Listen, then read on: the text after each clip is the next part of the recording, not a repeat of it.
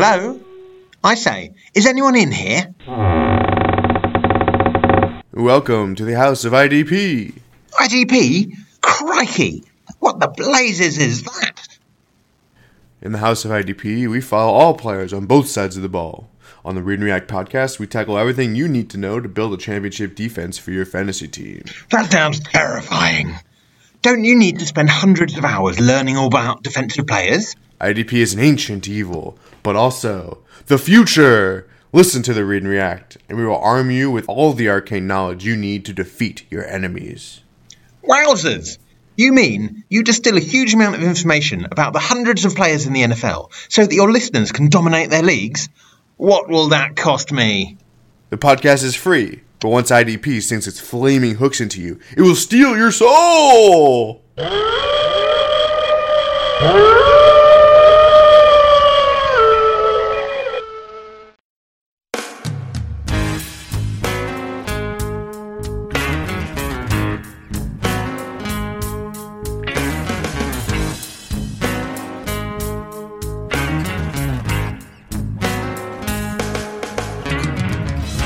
You're listening to the Dynasty League Football Podcast, where there is no off season.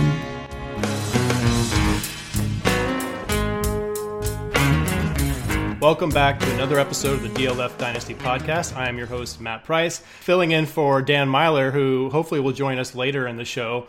But uh, of course, I'm joined by my buddy Ryan McDowell, and we have a guest tonight. We'll go ahead and bring him on right away. Ryan Finley is another writer here at DLF, and we have him on today mostly to talk about talk about the coaching carousel fit, uh, articles that he has been writing this off season, uh, but also to participate in our mock draft later. Ryan Finley, how are you doing, man?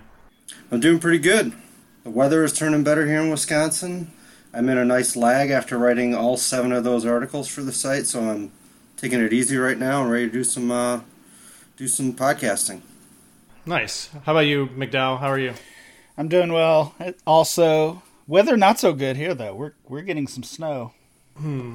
which is good for me. Snow day tomorrow. Maybe maybe I'll get a few articles done. We'll see. Pretty pretty standard here in San Diego. You know, 60s, 70s, beautiful. Uh, Yeah, yeah. Yeah, yeah, yeah. We don't. Uh, We'll have you come shovel next Yeah. time, Matt. Uh, but anyway, uh, let's get into our, our the, the the first part of our show here tonight. Uh, before Dan hopefully will join us later, we're going to talk about the coaching carousel. So we're going to throw it to you real quick right off the top here, Finley, and uh, just just introduce what it is to to the listeners and and uh, maybe like why you why you decided to write this. Yeah, so this really came about. Uh, it started.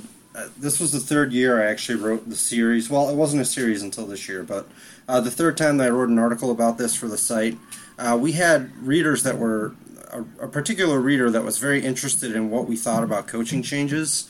Uh, and Ken was looking for somebody to take that on and do some research and look into it and put together an article, and I volunteered to do it at the time. I hadn't honestly really thought that thoroughly about coaching changes and how they might impact players on my dynasty rosters.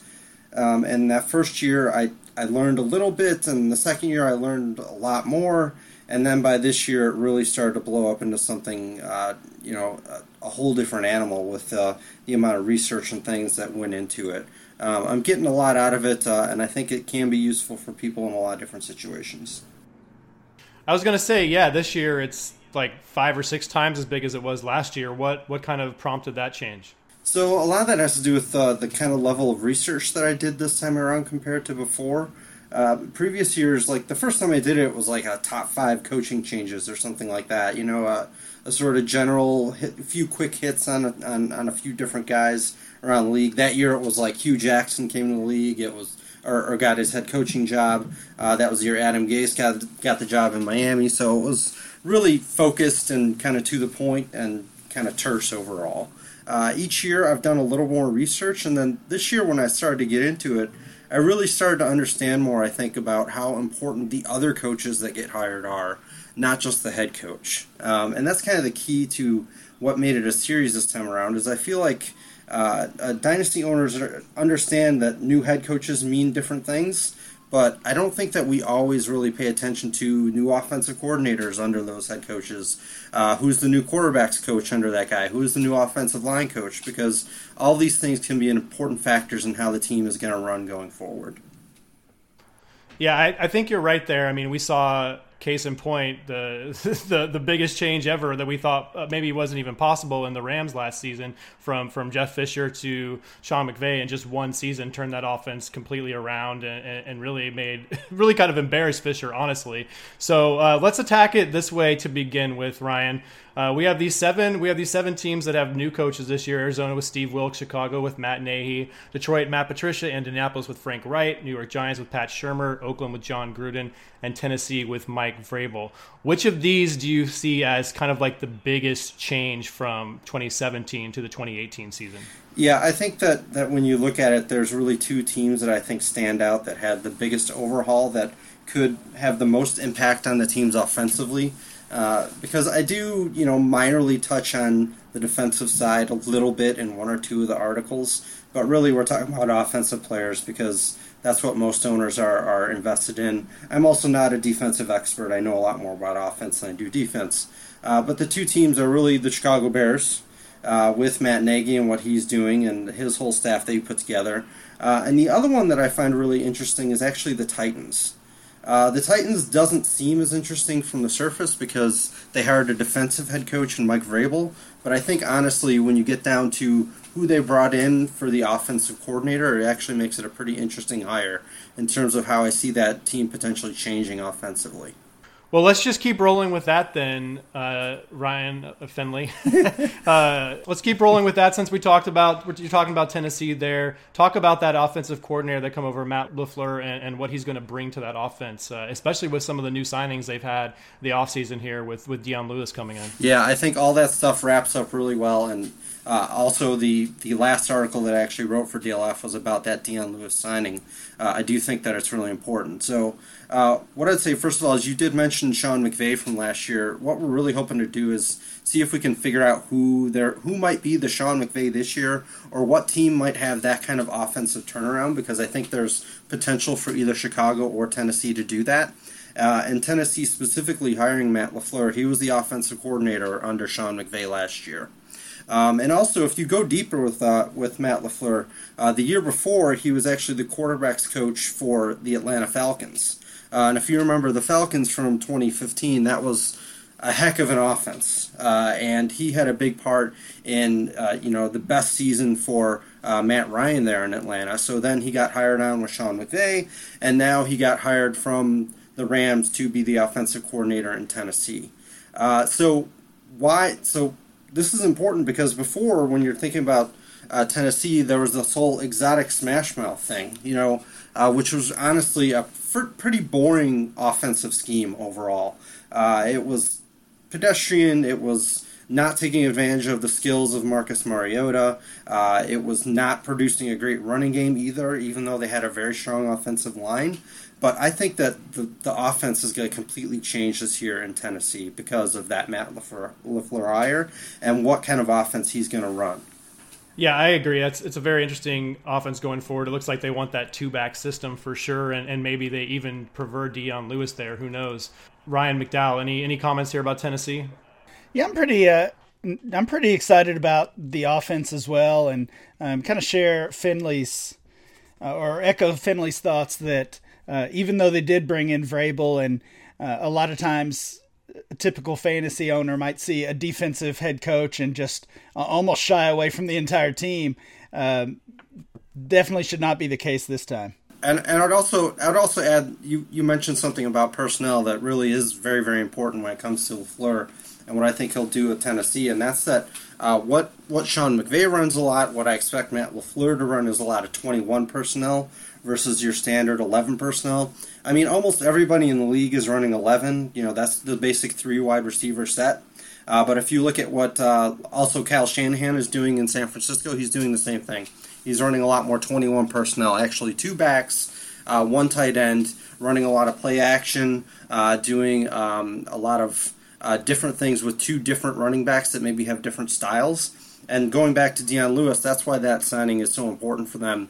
I don't believe that that Dion Lewis signing is a guy that's just going to get 20% of the work. Uh, I think he's going to get a bigger chunk of that load. I don't think he's going to be the quote unquote starter or anything like that. I still think Derrick Henry is going to be the main guy, but you can't discount Dion Lewis and what he's what he potentially could mean in that kind of offense. As long as he can stay healthy, anyways.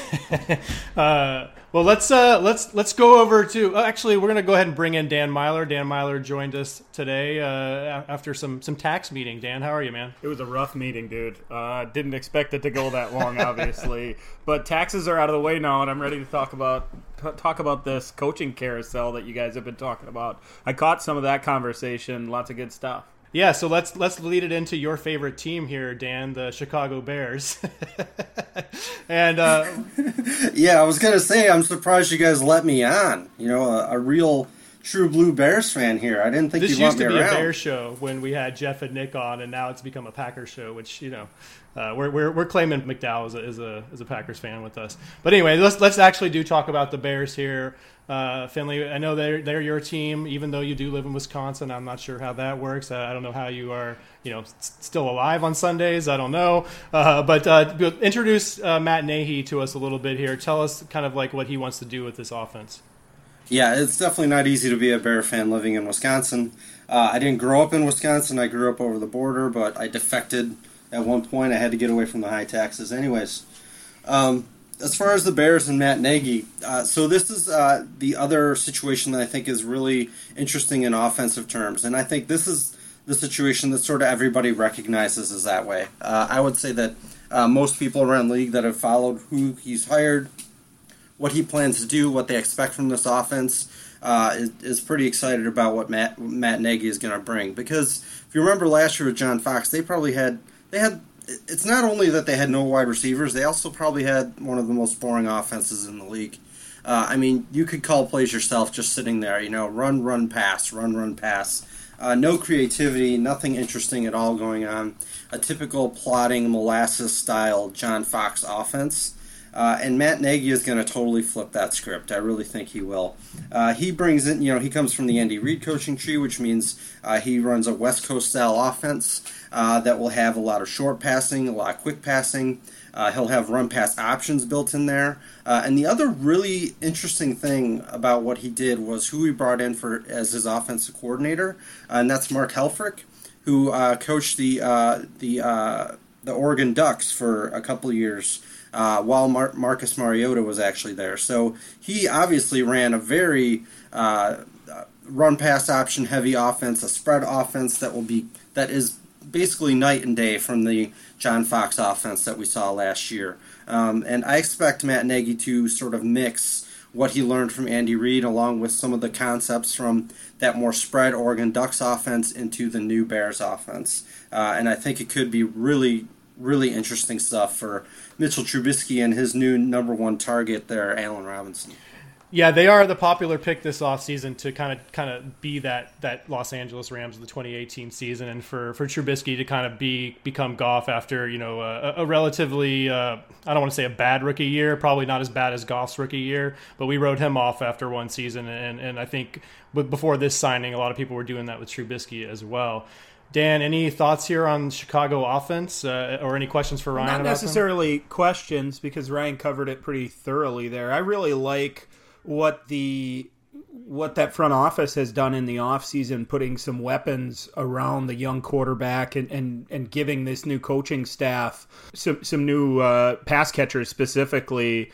Ryan, is there is there any insight you can give us specifically about Allen Robinson or specifically about any of these other targets that you've seen with these coaches that they may be able to give that may be able to give dynasty owners an advantage specifically with those players?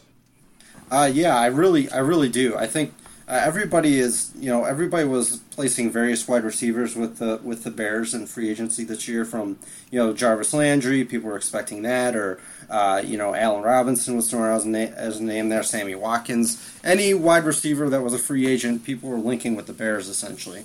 Uh, so Allen Robinson, I think, is is actually the perfect fit for what uh, Matt Nagy is going to do. If you think about uh, Kansas City and the way that their offense works like yes it's a west coast based offense but what andy reid generally does different from a sort of traditional standard west coast offense is he mixes in a lot of deep shots Uh, there isn't necessarily that in a normal West Coast offense, but Andy Reid has always done that. He mixes in a lot of deep shots to go along with the short, quick passes uh, to keep defenses honest and to go for big plays. He loves to get big plays. I mean, look at Tyreek Hill last year. That's the kind of stuff that we might see with uh, with uh, Allen Robinson uh, in the Bears uniform. Uh, and the other thing that I would I would bring up is the Trey Burton signing. I think is another huge piece. Uh, think about what Zach what Zach Ertz does. That again is another West Coast style offense. I could see the the Bears uh, incorporating the tight end a lot more than they have done in previous years. What do you, Ryan? What do you think that does for Adam Shaheen? Like, is he just going to be buried now? Are they going to run a lot of two tight end sets? Do you think that's something that's going to happen? Is he going to be able to develop and, and really become a, a, dynasty asset, or is that kind of just over with? Uh, I would not say that it's over with. Uh, I think that there's still room for him to grow. I think he he showed a few flashes last year, but I think he still needs more time. You know, when we think about tight ends, traditionally they take a long time to develop, and I think we've always understood this, but you know, for some reason, we still will get antsy after year one, or if someone gets signed or something like that. I mean, look at look at OJ Howard uh, in Tampa Bay and what happened when uh, when they uh, gave the extension to Cameron Brate. Like people were kind of flipping out there a little bit too about you know what it meant for OJ Howard. Like it takes time for these guys to develop. Like I, am not going to worry too much about them getting another good tight end. I mean, and and ultimately, what they're trying to do, it, the more good tight ends you have, the better you're going to be. There's lots of there are going to be lots of balls in the kind of offense that he's going to run. So I'm not worried about Adam Shaheen. Adam Shaheen longer term. Uh, I mean, we are dynasty owners after all. This isn't redraft, right? So. Yeah, for sure. Um, McDowell one last player here on the Bears. We've spent way too much time on the Bears already. That's not but, too much uh, time. That's the perfect uh, amount.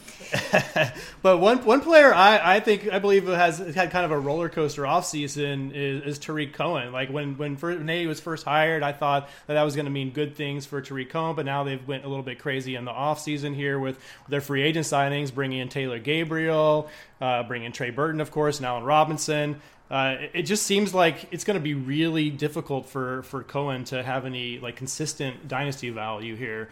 Do you would you agree with that, McDowell? And then we'll get your thoughts too, Finley. Yeah, I think I probably agree with that, but he's still I mean, he's still the explosive type of player just based on limited touches that we saw last year. I'm still excited about him. I think his role will will grow uh, just really just because uh, being away from John Fox or, or John Fox being gone from the team. His, uh, I guess, limited usage of young players in general is pretty well documented. So I think uh, really everybody that watched the Bears, whether you were a Bears fan or a Tarik Cohen owner or not, it was pretty frustrating to see just from week to week his his role would fluctuate so much. So um, even with the the added targets there and the added touches that, that are going to be taken up by Robinson and Burton and, and Gabriel. Uh, I still am pretty excited about uh, about Cohen. He would still be a player I'd be buying in Dynasty. Okay, uh, that's that's fair, I guess. I just feel like it's going to be one of those guys that you're going to like seeing on your roster, and I don't know how you're ever going to feel comfortable starting him on a week to week basis. Uh, do you see his usage increasing to Ryan Finley? Uh, I think that that's still a possibility. I think that's one of the biggest questions actually with what's going to happen in new Bears offense is uh, what does Matt Nagy think about Jordan Howard, uh, and what does he then think about Tarik Cohen, uh, the two of them together? How is he going to split that kind of time? Uh, I wouldn't be surprised if it becomes more of a 50-50 split. I do expect to see Tarik Cohen get more work, uh, and I think he'll get more work in more interesting ways than he did in the John Fox offense. So I'm not necessarily going to you know go crazy for buying him, but uh, if I can get Tarik Cohen in a deal, I'm very happy to get him. All right, so let's let's move on to the team that I kind of really want to talk about here, and that's the Raiders because Ryan Finley, I got to know what the heck they're doing over there. I know Jon Gruden comes in and wants to he wants to go old school. He doesn't like analytics or metrics or any of this stuff. He just wants to run the ball. But uh, he's bringing in all the old guys, uh, not just old school, but old old players with Jordy Nelson and and uh, uh Doug Martin coming on board now, and of course leaving Marshawn Lynch on the roster to get that one million dollar roster bonus coming up. So. What the heck are the Raiders going to do in, in, in 2018? And do we want any part of this offense outside of perhaps Mari Cooper?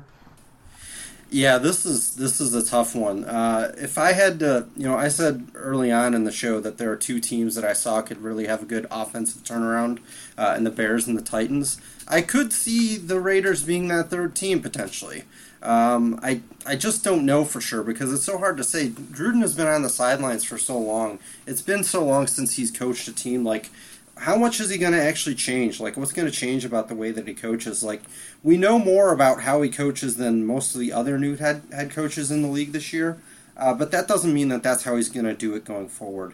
And then, like you said, he went ahead and brought in a bunch of older guys to uh, go along with him. He didn't bring in some young, hot offensive coordinator. Uh, Jon Gruden's going to be calling the plays anyways, uh, but he brought in Greg Olson, who's been all around the league in various ways. Uh, and also, like, I don't know what they're going to do with their offensive line, which is one of the big keys for them, I think. Uh, like, Gruden is another guy, like, we're talking about this a lot, but he's another West Coast offense guy. Uh, a lot of the guys that got hired this season are West Coast offense type guys, uh, and he's very much a traditional West Coast offense uh, a coach. And he also runs more typically a power running game, which is perfect for what the Raiders have at offensive line. But at the same time, he then went in and hired Tom Cable, and Tom Cable has been the offense uh, the offensive line coach in Seattle for the past few years, which that offensive line has been flat terrible. Uh, and not only have they been terrible, but they they run more of a zone blocking scheme. So it's kind of hard to understand exactly what is going to happen with the running game. I think they're going to have to be flexible and try some different things. Um, but I also wouldn't want to just count out Jon Gruden. Uh, he has had success. I think he could have success again, but I think it's 50 50 if he has success or completely flames out. Dan, your thoughts on this offense in 2018? I, I, continuously scratch my head when it comes to the offense and, and really their off-season moves. You mentioned some of the veterans that they added, and Gruden. You know, we've all watched him on, on TV and his his normal fluff and everything's uh, coming up roses, but he talks so highly of Jordy Nelson every time he watched him. It seemed like the most obvious fit ever, and all those former Packers that were that are now in Oakland with the offensive coordinators over there, the general manager is over is, from the Packers, uh, and so on and so forth. It it seemed like it the obvious fit for most. But it seems like an odd fit to me. Um, there's already enough veteran leadership on on the team.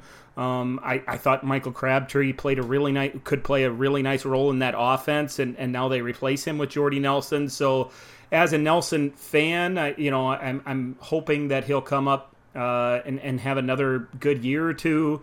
But I question whether that'll happen in Oakland with that ground and pound attack and, and things like that. So as far as dynasty goes, I don't know if there's one specific guy that I'm going to point at outside of Cooper that I say, man, I really want to have that guy on a dynasty roster going forward. It, it's kind of um, a black hole, if you will, in Oakland. Yeah, he's really talked up Cooper this this offseason so far, and, and just saying that he's going to be the guy in the offense. McDowell, uh, I, I, know that you are, you know, any, anything for Amari, right? So, uh, anything for Amari, does that still qualify with, with Jon Gruden coming back? I don't know. I'm a I'm a little worried, honestly. I, I, I still love Amari, but other than him, I, I, want no part of this offense. I agree with Dan. Uh, I've I've got some concerns. I I have been kind of thinking back to those those Ram teams when they brought in Dick Vermeil, and it, it had been I don't I don't know a, a dozen years or more maybe since he had coached and, we know how that went. So I don't think that's I don't think history is going to repeat itself in that way, but you know maybe maybe Raiders fans can hang on to that. Yeah, Cooper. I mean, we've been predicting a big bounce back this this offseason, really before the Gruden hire. I mean, we kind of knew it was coming, but but we, we thought he's a much better player than he was in, in, in the 2017 season. So hopefully it still happens for him, and he, he bounces back a little bit, especially his dynasty value, and uh, and really from a production standpoint, from everybody that has invested so much in him.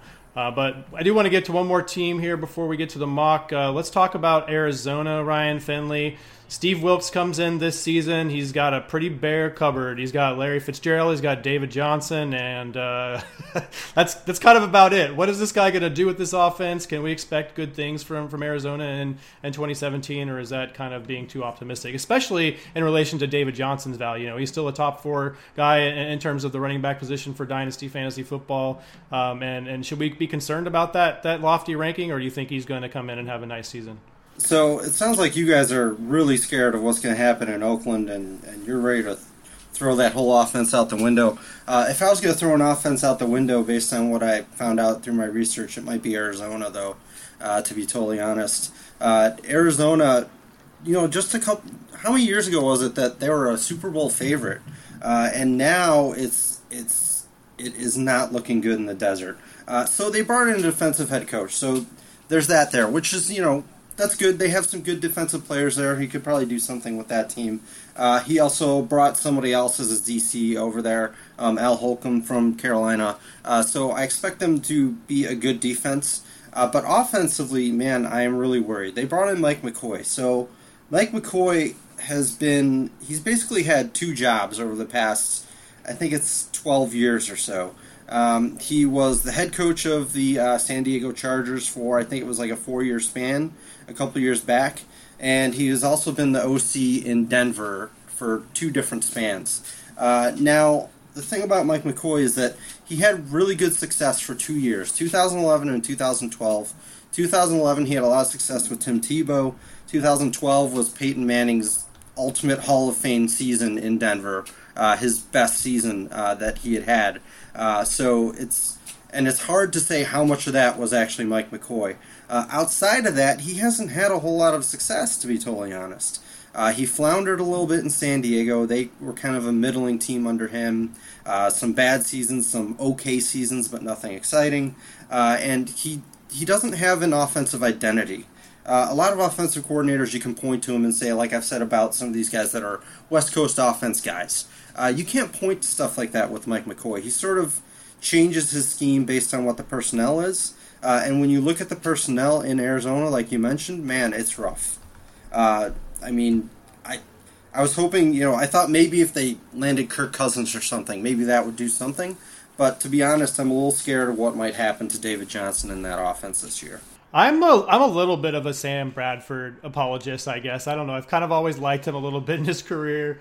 Uh, I, I, Ryan McDowell's laughing at me over there. Uh, but but really, the concern with him is that degenerative knee issue. I mean, like you said last week, uh, Ryan, the uh, Mike Zimmer openly talked about that. So how long can he hold on? You know, I guess they're in play for a quarterback if they can have someone someone drop to 15. Lamar Jackson might be fun if he drops that far, for example. Uh, but uh, do you want anything from this offense in, in 2018, McDowell? I mean, do we still a believer in, in David Johnson? Can he can he get it done with nothing really else around him?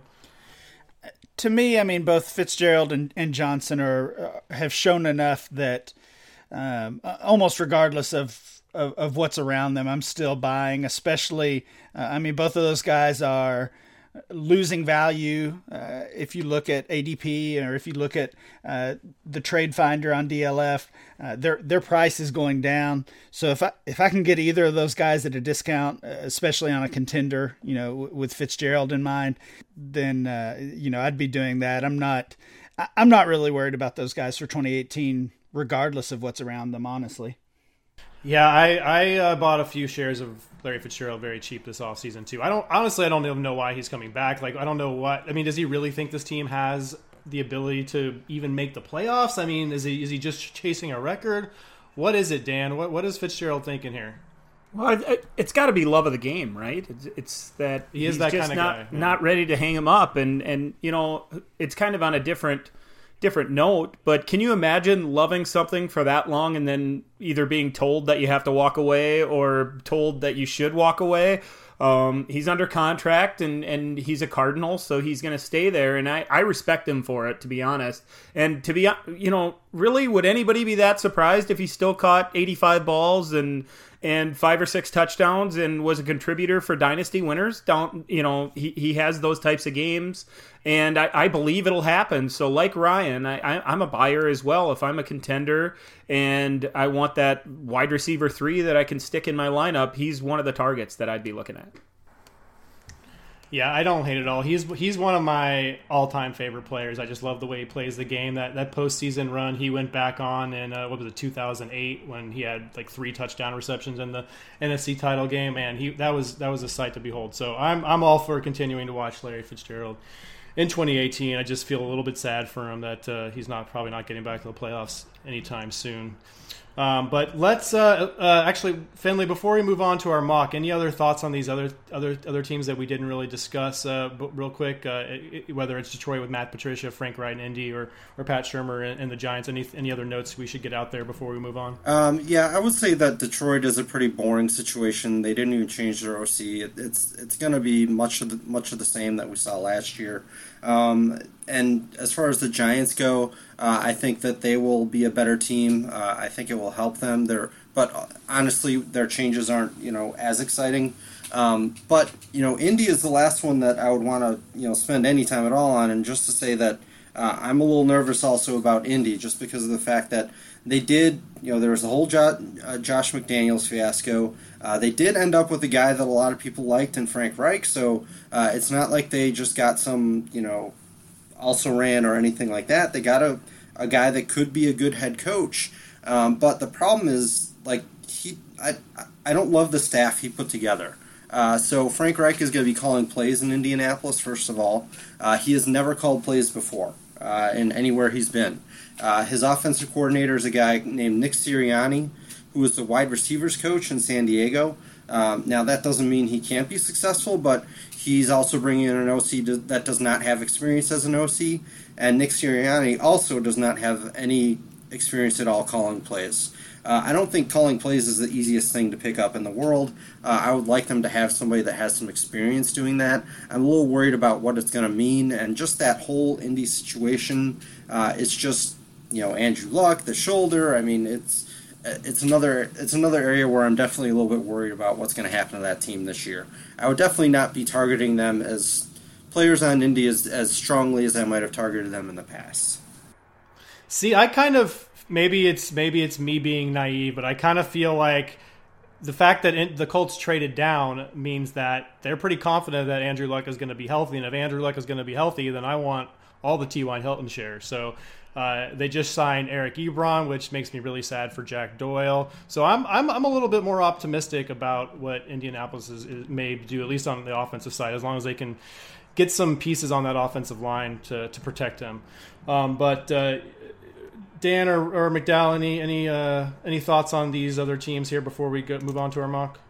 Uh, I, am actually we didn't talk about him too much, uh, or or really not at all. Maybe I, am excited actually a little bit about the Giants though with with Shurmur in there. I mean, we we saw what he did with that that Vikings offense, and you know whether whether they add a quarterback at two or uh, or Barkley or, or even just a lineman or, or who, really whoever. I, uh, I think this could be a team. I don't necessarily expect a playoff run uh, or or even a playoff spot, but I could see that team improving pretty quickly under Shurmur. Yeah, I would definitely agree with that because uh, you know one of the things that McAdoo got really predictable in his offense out there. Um, you know, similar to how predictable the Bears' offense was, just in a different way. Uh, but extremely predictable, very vanilla. He was exciting at first, but he sort of didn't have any juice left. He lost the team, all that other stuff. Uh, I do think that Shurmur has, I mean, obviously he has some great weapons out there, uh, so that could be a very interesting offensive team. Uh, the problem with the Giants is you're not going to get any of those guys cheap uh, Odell Beckham, you know, Evan Engram. Uh, if you don't already have them, it's going to be hard to get them. Unless you're me in a superflex league, I guess. well, you you, uh, you Dan, paid you're... up, you paid up Le'Veon Bell to get them, so. Dan, uh, I know you constantly said last last offseason that McAdoo was the worst head coach in the in the entire NFL, so you've got to be excited about this Shurmur hire too. Yeah, I am, and I, I, I like what he did in Minnesota. You know, I, I like what he's bringing to New York. I, I have the same question marks that probably everybody does about the offense and, and how that's going to go. And with Eli Manning coming back and, and that high draft pick, like Ryan mentioned, we don't know exactly what what they're thinking there. It's it's a really interesting social study, really, to me. Uh, whether I, I, think we'll learn a lot on draft day of whether the that Giants front office believes that they're close to a playoff run and, and maybe another championship run, or if they they think they're closer to to having a new starting quarterback and building that next generation. So uh, I love that the Giants made a coaching change in general. I really like the hire that they made. I, th- I think they hired a, a good coach, a, a, really good football coach, and I, I think. Uh, he'll, he'll do a lot for that franchise. I'm I'm excited to see what they do with that second pick and how they're going to improve that offense. Yeah, I mean they they Eli Manning is if, if he can't do it with this set of weapons, then then he might as well just go ahead and retire like in the middle of the season because this he has the just an incredible set of weapons between all of his receivers and you know if they for some reason end up getting Saquon at, at two overall, I just can't even imagine how explosive that offense is going to be. Uh, we are we did run a little bit late on this segment, so but we're going to go ahead and jump into our mock. We are doing this a little bit different than most mock drafts. Matt Miller released a seven round mock rookie mock, mock draft uh, the day after the combine, actually. So a lot of these these uh, picks that he made and these landing spots that he has for some of these players are probably not going to happen now with all the free agency craziness. We actually planned on doing this last week, but we just couldn't. There was too much stuff in free agency to talk about. So we're going to do it this week. If you want to follow along with us and, and, wonder where these all these landing spots are, just go and uh, check out Matt Miller's uh, seven round rookie mock on Bleacher Report. So.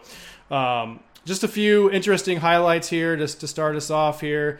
Uh, uh, Saquon Barkley went first overall to the Browns. Sam Darnold, you know, I think the Browns probably first choice of quarterback. They ended up with them at fourth overall, which is probably not going to happen in the real NFL draft now. Josh Allen five to the Broncos, Rosen eleven to the Dolphins, Mayfield fifteen to the Cardinals. Uh, so that's the quarterbacks. Uh, we could go through a lot of these, but we're actually just going to go ahead and, and, start the mock here, just because, uh, and, and, we'll t- talk about the landing spot as we make the picks, just for for time's sake. We plan on going for two rounds. We'll go as long as we can. We'll at least finish the first round, I'm sure. Uh, but let's start us off here. Ryan Finley, uh, we, we we we're going to give the easy pick here to our guests. so you can go ahead and start us off with the 101 in dynasty rookie drafts this offseason based on this mock by Matt Miller. Yeah, I kind of wondered if you guys would give me the softball with this one. So, yeah, I mean, 101 is easy. I got to take Dallas Goedert. Uh, no, of course I got to state. Yeah, of course I got to take uh, Saquon Barkley. Uh, it's a no-brainer. Doesn't matter where he goes. Doesn't matter who picks him up. Uh, I don't care if the Canadian Football League somehow drafted him. I'd still probably pick him up at 101. Uh, he has everything that you want. It's not even close, and I don't think I need to say anything else about Barkley at this point. That hasn't. I mean, everything's been said. You know, the one thing that I do hear from time to time, Ryan, is that people are scared off of the whole Cleveland landing spot and just the the cancer or the the negative vibes that come out of everything Browns related when it comes to fantasy and dynasty. That obviously doesn't give you any pause. Not in this case. I mean, when it's a talent like that, you kind of have to throw that kind of thing out. Uh, and also, Jackson, they did bring in a new offensive coordinator there that will hopefully, uh, you know, maybe help Hue Jackson out a little bit more, change up some of his thinking. I think he's gotten a little bit stale, maybe. Uh, I think people were a little were excited about him a couple years ago as a new head coach. I don't think it panned out the way a lot of people hoped. Uh, so maybe that new OC can help out with that. Yeah, I'm not worried at, with Saquon Barkley and, and Cleveland at all. I just with with Tyrod Taylor there now and those those receivers that they built around him, that offensive line, I think he's he can do good things, even in that landing spot. Uh, the 102 here will go to uh, uh, to you, Dan. What do you got for us?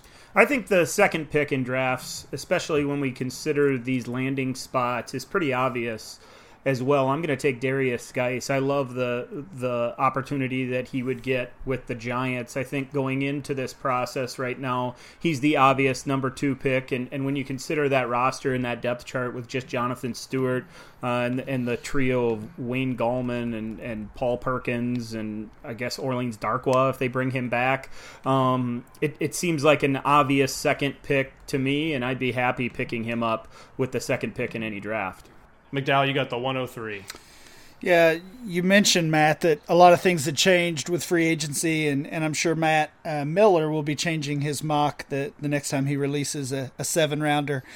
But the guy that I'm going to take with the third pick, I think, still fits. He had Georgia running back Sony Michel going early in the second round to the Colts.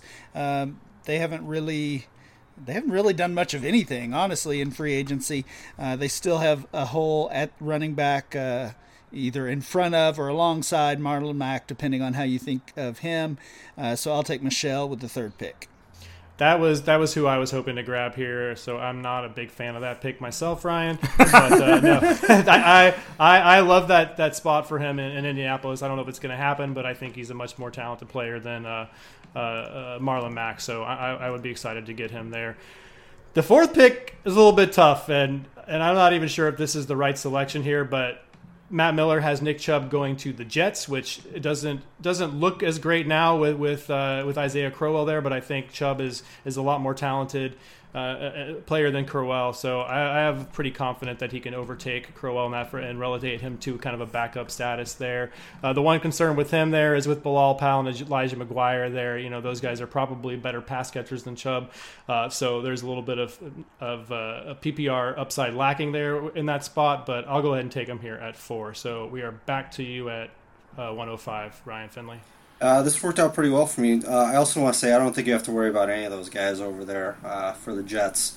Uh, I know that a lot of people really liked Bilal Powell and thought they'd see a lot out of him. I was never one of those guys, and honestly, if Chubb does go there, I think he'll be just fine. Uh, so I'm pretty happy to get the guy I'm getting here. Uh, I like Ronald Jones at this point. he supposedly has an Oakland landing spot as far as uh, this particular mock draft went. Uh, I think that's an interesting fit. I know that we kind of talked about we're a little nervous about Jon Gruden, but he seems like the kind of back I think that would really fit the kind of system that Gruden wants to run on the ground. Uh, he's a guy that really hits the gap. He's a guy that runs pretty hard. He gets his shoulder down into people. Not quite Marshawn Lynch like, but sort of the similar vein to him. So I could see him being a really good fit there, and I really like his tape. And back to Dan for the 106. Yeah, I think the 106 is is that turning point, that spot where we're going to see a lot of different names. I, I, think those five running backs are nearly a consensus for, for a top five, maybe in, in different orders. My my top five would have been a, a little bit different. So I'm going to go off the beaten path here and, and maybe maybe take another turn. Uh, I'm going to go wide receiver. And instead of going Courtland Sutton, I'm going to take Calvin Ridley. He's my number one wide receiver. Uh, I know a lot of people may raise an eyebrow to that, but I feel like he's the he's the top guy on the board. Um, the landing spot here is Baltimore, which I still like, despite the Ravens addressing the position in free agency with Michael Crabtree, and I'm sure Crabtree would love to see another former uh, Alabama Crimson Tide wide receiver, big name wide receiver, come on board and, and, and take a lot of the attention. But I think it would be good for both of the players. Uh, I think there's there's an obvious role for, for him right there immediately, or, an, or a rookie wide receiver with Crabtree and John Brown really being the big names that are there. Um, so I, I, I, although there are many options, I'd be pretty happy taking the uh, first wide receiver off the board, Calvin Ridley, at six here. Yeah, I, I, like that fit too. I know we joked that we don't want to see any of those receivers go to Baltimore, but it just feels like an Ozzie Newsome kind of pick. It gives them an amazing route runner, the best in the class probably in Calvin Ridley, and, and a guy in Michael Crabtree who is also a really good route runner. In fact, uh, I remember in interviews last offseason, they were asking some of the prospects about who they looked up to in terms of their route running abilities, and a lot of them said Michael Crabtree. So to give give Baltimore two players like that, they can get separ- separation just by their routes. Uh, you know, if only they had a quarterback that could that could take advantage of that. Uh, but uh, no, I like that pick quite a bit. McDowell, back to you at, at 107. I think this is maybe where you have to really start considering draft capital and uh, looking at players that were first rounders versus players that are third or fourth rounders, and that kind of becomes the tiebreaker. So that's what I'm going to do. I'll take uh, Courtland Sutton, who in this mock was a first rounder to Buffalo. Uh, again, that's certainly something that's uh, that will be changing as as they're moving around and trading up. But for for this activity, I'll take Sutton at the seven spot. Yeah, I like that. I like that one too. That but Buffalo obviously has a huge need to fill there. They'll, they'll have uh, not not Zay Jones anymore. If you haven't checked out the Zay Jones news today, please go and, and look that up. Uh, but that's a for another time. Uh, I'm going to go ahead and take uh, this is a this is a toss up between two running backs here for me. I will go ahead and lean towards Rashaad Penny going to Baltimore. He's a guy who rushed for over 2,000 yards last year at San Diego State. I got to, to watch him quite a bit here. And uh, very impressive runner, not very good at run blocking. L.A. Chris called him the worst maybe that he's ever seen in his life, but I feel like there's a spot there in Baltimore for him to just take over. I think he's better than Alex Collins, and I think he's better than uh, Kenneth Dixon or anybody else that's hanging around that backfield right now. So for me, Rashaad Penny here at the 108 pick. And back to you, Finley. Yeah, I like that pick. Uh, I like that one. I would have taken him if he was still here. Uh, the guy for me here is DJ Moore. Uh, the mockism going to Cleveland has me a little bit worried. I feel like he's a receiver that is in some ways similar to who they brought in with Jarvis Landry. Um, and, you know, obviously we talked about Cleveland and being nervous about Cleveland in general. There's that whole feeling there. But as far as like a well rounded receiver that does all the things I want to see a receiver do, uh, DJ Moore was one of those guys. Uh, one of the other really, one of the things that really has me uh, a focus on a guy if I'm watching tape. There's one thing that if I see it, I write that guy down and I want to own that guy, uh, and that's if I see him do something that actually helps a teammate. Because uh, you don't always see guys do that, uh, and Moore is one of those guys that I saw more than once uh, help spring a big play or do something else that helped one of his other teammates get into the end zone or something to that effect. Uh, you don't always see that kind of stuff. A lot of guys play fairly selfishly. A lot of guys will loaf around if the ball isn't coming their direction, things like that. Uh, I didn't see that on Moore. I really like that in a player. Yeah, that pick is, is tough at, a Cleveland landing spot. You know, now that they have Jarvis Landry in the slot, and that's kind of where I like Moore the best in the NFL. You know, maybe he, I, think he's probably at least as good, if not better, than, Corey Coleman there. So I think there is a role for him if he did land there, uh, at, at, least in, in the, in the near future, if not in 2018. Back to you, Dan, here at the 110. Yeah, this is a interesting pick to me, uh, just because of these landing spots. I think this is when you really start, like Ryan said earlier, that draft capital starts kicking in. There's a couple players that I'm not necessarily as high on that maybe NFL executives or for sure Matt uh, Matt Miller is is higher on. That if you saw them land in in the spots that, that they were selected, you might move them up your board a couple spots. I'm going to stick to what I have uh, right now, and the landing spot isn't all that bad with James Washington at wide receiver. He lands in Kansas City with the 54th overall pick. I really, I, you know, a lot of people may shrug their shoulders at that one maybe and, and think, uh, how great a landing spot is that? They've already got two established pass catchers in place, but there's certainly room for another in Kansas City. And, and we really don't know how that new quarterback, that young quarterback, is going to affect that offense over an entire season. So I think there's the potential for Washington to make a big leap and even potentially make one of those leaps as, as a as a first year player, especially if he lands in Kansas City with Andy Reid, a, a play a coach that knows how to use uh, his best players and especially his position players to their to their best. Uh, for sure. So so I'll take Washington here at ten, stick to my board, and, and feel pretty pretty good about that. Yeah, I don't, I don't mind that landing spot either. He's definitely third on the wide receiver depth chart, but he's not a burner like those other two guys are. He can get deep uh, a lot with his with his route running and his ability to stack defenders, um, but he could also be successful, I think, in the intermediate areas of the field. Uh, so I, I, don't mind that spot at all in, in, a wide receiver in a three wide receiver set there for for Kansas City. McDowell, back to you at the one eleven. Yeah, this one feels pretty easy to me. Um, don't take it. Don't do it. Christian Kirk. oh, you didn't do it. oh, Sweet. okay. Christian Kirk, second rounder to the Bears. One of the few second rounders left in, uh, again in this exercise focusing on draft capital i really like his game regardless i would like that landing spot with with the offense that that ryan talked about earlier so i will take christian kirk at 11 yeah, that was one of my two guys I was considering here left in the second round. I'm going to go ahead and take Kerryon Johnson. I think Uh, he lands in in Detroit in this mock. They did just sign uh, uh, LeGarrette Blunt. They have Theo Riddick there, but I think Kerryon Johnson can can really be kind of an every do everything kind of back for them. You know, depending on how you feel about Ameer Abdullah still. It feels like we, they have right, right now they have one guy in Blunt that's really good between the tackles, one guy that can catch the ball, and Riddick. You know, Abdullah can do a little bit of both, uh, and, and, so can Kerryon Johnson. But I think he could come in and, and probably take most of that role. Maybe not in the rookie season, but you know, in the future future. And with, like you said, with that draft capital going off the board there in the second round, it's hard to hate that. Uh, that that's that wraps up the the first round actually. So just a quick recap: we have Barkley at 101, followed by Guice, Michel, Chubb, Ronald Jones, Calvin Ridley, Courtland Sutton, Rashaad Penny, DJ Moore, James Washington, uh, Christian Kirk at the 111, and Kerryon Johnson at the 112. Back to you, Ryan Finley, for the first pick of the second round. Yeah, so this first pick of the second round, this isn't necessarily about draft capital. It's about what I saw as fit uh, with one of the guys that's uh, in, in, the mock going to Oakland, actually, uh, where Oakland had just uh, let go of Michael Crabtree. I think that this guy uh, would fit in pretty well uh, to fill that same kind of role. Um, and I know it's the kind of role that is important in the style of West Coast offense that they're going to be running, uh, and that's Equanimeous. Equi- I'm just going to say St. Brown. Let's just do that. Huh?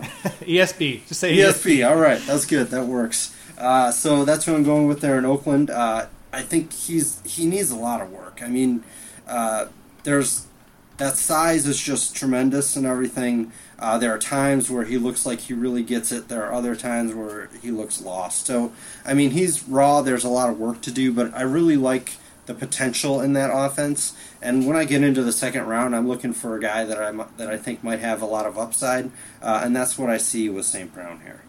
Yeah, I don't, I don't, I don't hate that pick at all. He's creeping up my my rookie wide receiver board for sure. I, I don't mind it in Oakland at all, across from Cooper there. So, uh, great pick, uh, Dan. To you at 202. Yeah, I like like the other all of you in in the draft. I'm I'm looking at where guys land and, and the opportunity, but there there's also that you know watching film and, and seeing what you see, much like what Finley just said. And one guy that I'm higher on than most already is Deon Cain and, and the landing spot here is ideal. I think if if this really happens, uh, first of all, being a second round pick, so the draft capital matches. And then, secondly, landing in San Francisco where there's a huge need. And finally, the quarterback that's already in place in San Francisco. I think if this all comes to fruition and Deon Cain is drafted in the second round by the 49ers and is attached to that, that young quarterback, Garoppolo, who, who shines so much late in the season, we could see Kane move into the first round of these these drafts. And I already liked Cain coming into it. I, am one of the highest of the rankers on DLF, having him at number 16 overall. Thrilled to get him at 14 with this landing spot and could see him uh, approaching the number 10 overall if all this comes comes true. Yeah, that the, you can't argue with that landing spot at all. And for a guy that, that that's talented, I mean, he, he didn't have a great senior season, but uh, to land on that spot with his athletic profile, I think he could do pretty well there. McDowell, back to you at the 203. All right, there's uh, quite a few running backs off the board, so I'm going to get uh, one of the last ones that I'm kind of interested in. Uh, De- um, I'm sorry, I almost called him Devonta Freeman, Royce Freeman. Uh, in, in, this mock, going to the Dolphins in the fourth round. I'm not quite sold on Kenyan Drake. I was I was impressed with him last season, but not not ready to necessarily trust him as the starter moving forward. So Freeman would at least form a, a solid committee there with Kenyan Drake. Yeah, I, li- I like that pick. I like I like the way I think he could fit into that Adam Gase offense too. Um, I like that guy a lot right there. Yeah, he made he made himself uh, uh, some draft capital with his performance in the combine for sure. So definitely got back on the on the radar of, of, of dynasty owners there. Uh, the lack of receiving profile is a little bit of concern, but you know it, he doesn't necessarily need it at, at that spot in Miami.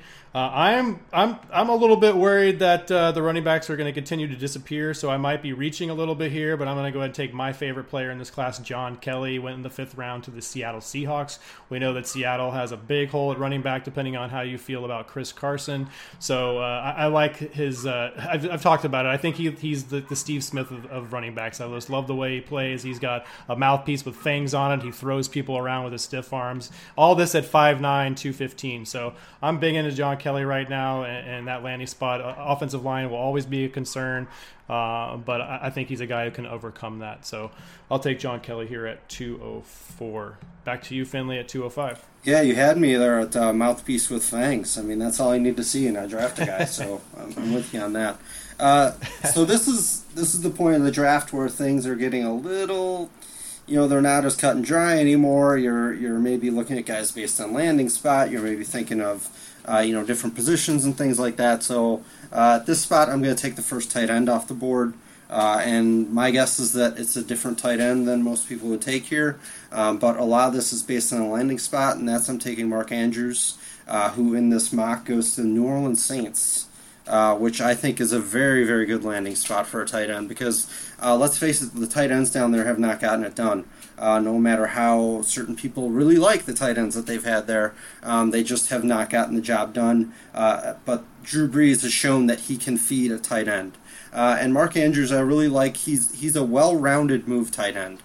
Uh, he's not as flashy. He's not as good as an Evan Engram. Uh, I don't think any of the any of the tight ends in this class are really close to the to the top guys from last year. That's why they lasted until the second round before we even saw one go off. Um, and I think I might even be reaching a little bit here for Andrews. Uh, I like him more than the other guys because he seems like a more polished route runner and has better hands than the other guys to me. Um, I do like Gesicki, I do like Goedert, but their landing spots make me go to Andrews here. Yeah, that that they he definitely had, got the best landing spot of the three top three tight ends. Just for the listeners, uh, so they know, Dallas Goedert was selected in the first round of this mock by Matt Miller, but he went to Jacksonville, who now just signed ASJ. Uh, Lewis is still there, so I think he could probably overtake those guys eventually, but he's definitely blocked for a little while there, um, despite that draft capital. And then uh, Mike Gesicki went to Atlanta in the second round, and we all, all know that Austin Hooper is there, who hasn't who's who's flashed, but you know uh, is certainly overtakeable. And Gesicki put up that that kind of historic combine, so uh, that could be a decent landing spot there. But I agree with you that Andrews is the top tight end based on these landing spots. Um, and we'll go back to Dan here at the 206. Yeah, yeah. One thing really quickly, the last thing I would say about that is the other thing about Atlanta is I don't really believe in Sarkisian as an offensive coordinator. To go back to some of the coaching stuff that I do, so that that gives me pause with Gesicki too. So I'm back on the clock at 18, and I'm I'm a little bit surprised in in one name that's still available. I'm going to go back to the running back position, and it's not necessarily because I love the player. Uh, I do like the landing spot, however, and that's Mark Walton. He lands in Tampa Bay, where, to be honest, there's really not a uh, established player at the position with Peyton Barber and and Jacquizz Rodgers, all that's really on the roster. So I think that the draft capital there um, in this in Matt's draft, he went 69th overall, which is is a high third round pick. Um, if that if that were to happen, Walton would move up draft boards in Dynasty uh, just a little bit, uh, and owners picking in the middle of the second round, which is where we are right now, would probably feel pretty good about taking him, and I certainly do here. And we're going to keep moving quickly as we're running out of time here. McDowell at the 207. Who would you like to take? Yeah, I'm going to go Michael Gallup here. Uh, Carolina, third rounder. Carolina clearly has a, a wide receiver need, and uh, I think Gallup is the type of player who could contribute right away. Gallup was the other player I was thinking about there when I took Walton. I thought they were both very equal. I was actually going to take him at the last pick, but I couldn't couldn't stomach losing John Kelly. So I, I love that pick. Big hole to fill at wide receiver. I think he's probably better than Devin Funchess. Uh, not that necessarily that Gallup profiles as a wide receiver one athletically, but uh, I, I think he probably could could take that role from him. I'm back up here at the 208, and I'm going to go ahead and take. Oh man, I'm to take. I'm to go ahead and take the first quarterback here, actually. I'm to go ahead and, and, and, peel Lamar Jackson off here. I think he offers the most fantasy ups, upside if he hits his ceiling of any of these guys. People have called him a right handed Michael Vick. He's not doesn't have as great of an arm as Vick, but he, he can do enough with that arm. And then that running ability is just incredible. So depending on where he goes, uh, my, my hope is that he lands somewhere like Buffalo or, or uh, uh, uh, uh Arizona where he can really kind of take off in, in year one depending on what the coaching staff is able to do with him. So I'll, I'll take uh, Lamar Jackson here at 208, and you're back up, Finley. Yeah, I'll, I'll go ahead and take the second quarterback here, and this is again based more on landing spot. Uh, I don't know that I would have taken him if uh, he wasn't projected to go somewhere else, but uh, Josh Rosen going to Miami. Um, I don't believe in Ryan Tannehill longer term. Uh, I don't. I don't necessarily think that Adam Gase believes in Ryan Tannehill longer term. Uh, so I think that there's a, there's an opening for uh, a, a, talented quarterback, uh, and I think Adam Gase can do something with him. I forgot to mention that Lamar Jackson in this mock went to the Chargers, uh, so you'd have to wait a little bit, I guess, but I, I, still like him there. And we'll go back to you, McDowell, at the two ten. Actually, we'll go to Dan. Sorry, Dan. thanks, thanks for skipping me for the second time. I know I was late. You do that in real drafts too? My bad. I do. I skip them all the time. I think that there's one name just blinking on my screen right now as as the must take, and that's because of the the the crazy combine he had.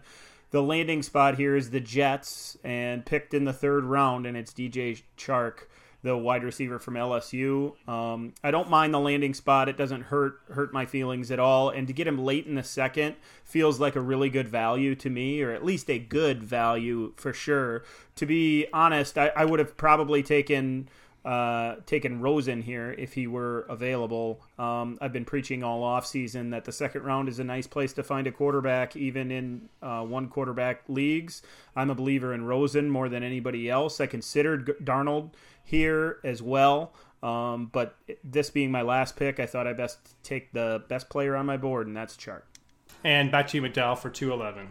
All right. Um, pretty happy with my options here, and, and actually happy with the tight end class. This is one over the past year I, wasn't very impressed with, but the closer we get to the draft, uh, some of these guys have performed well at the combine or uh, just surprised us with their performance uh, in their final college season. So definitely looking at the tight end spot. I like both Goedert and Gesicki. Again, in this exercise, Goedert is a first rounder to Jacksonville, Gesicki a second rounder to Atlanta, and I think I would go with Mike Gesicki landing in that Atlanta offense. I'm I've kind of given up on Austin Hooper as a dynasty asset, honestly.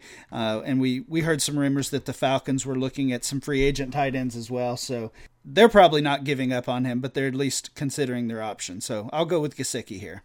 And I will wrap us up at the 212 with DaeSean Hamilton. I think he's pretty underrated based on the athletic profiles from the other players in this draft. Mike Gesicki, one of those, uh, and of course Saquon Barkley. And he lands in Arizona in this mock draft, which is just a team starving for receivers right now. So that's a, I can't imagine too many better landing spots for him.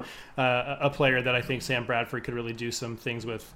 So uh, we're going to go ahead and wrap it up there. We're just over an hour. We're going to get out of here, and uh, we'll be back with you guys next week. Ryan Finley, please tell everybody where they can find you. Uh, you can find all my work at the at Dynasty League Football, of course. Uh, you can find me on Twitter. I'm I'm not a huge Twitter guy. I'm there in fits and starts. Uh, but you can find me at, at Ryan C. Finley on Twitter.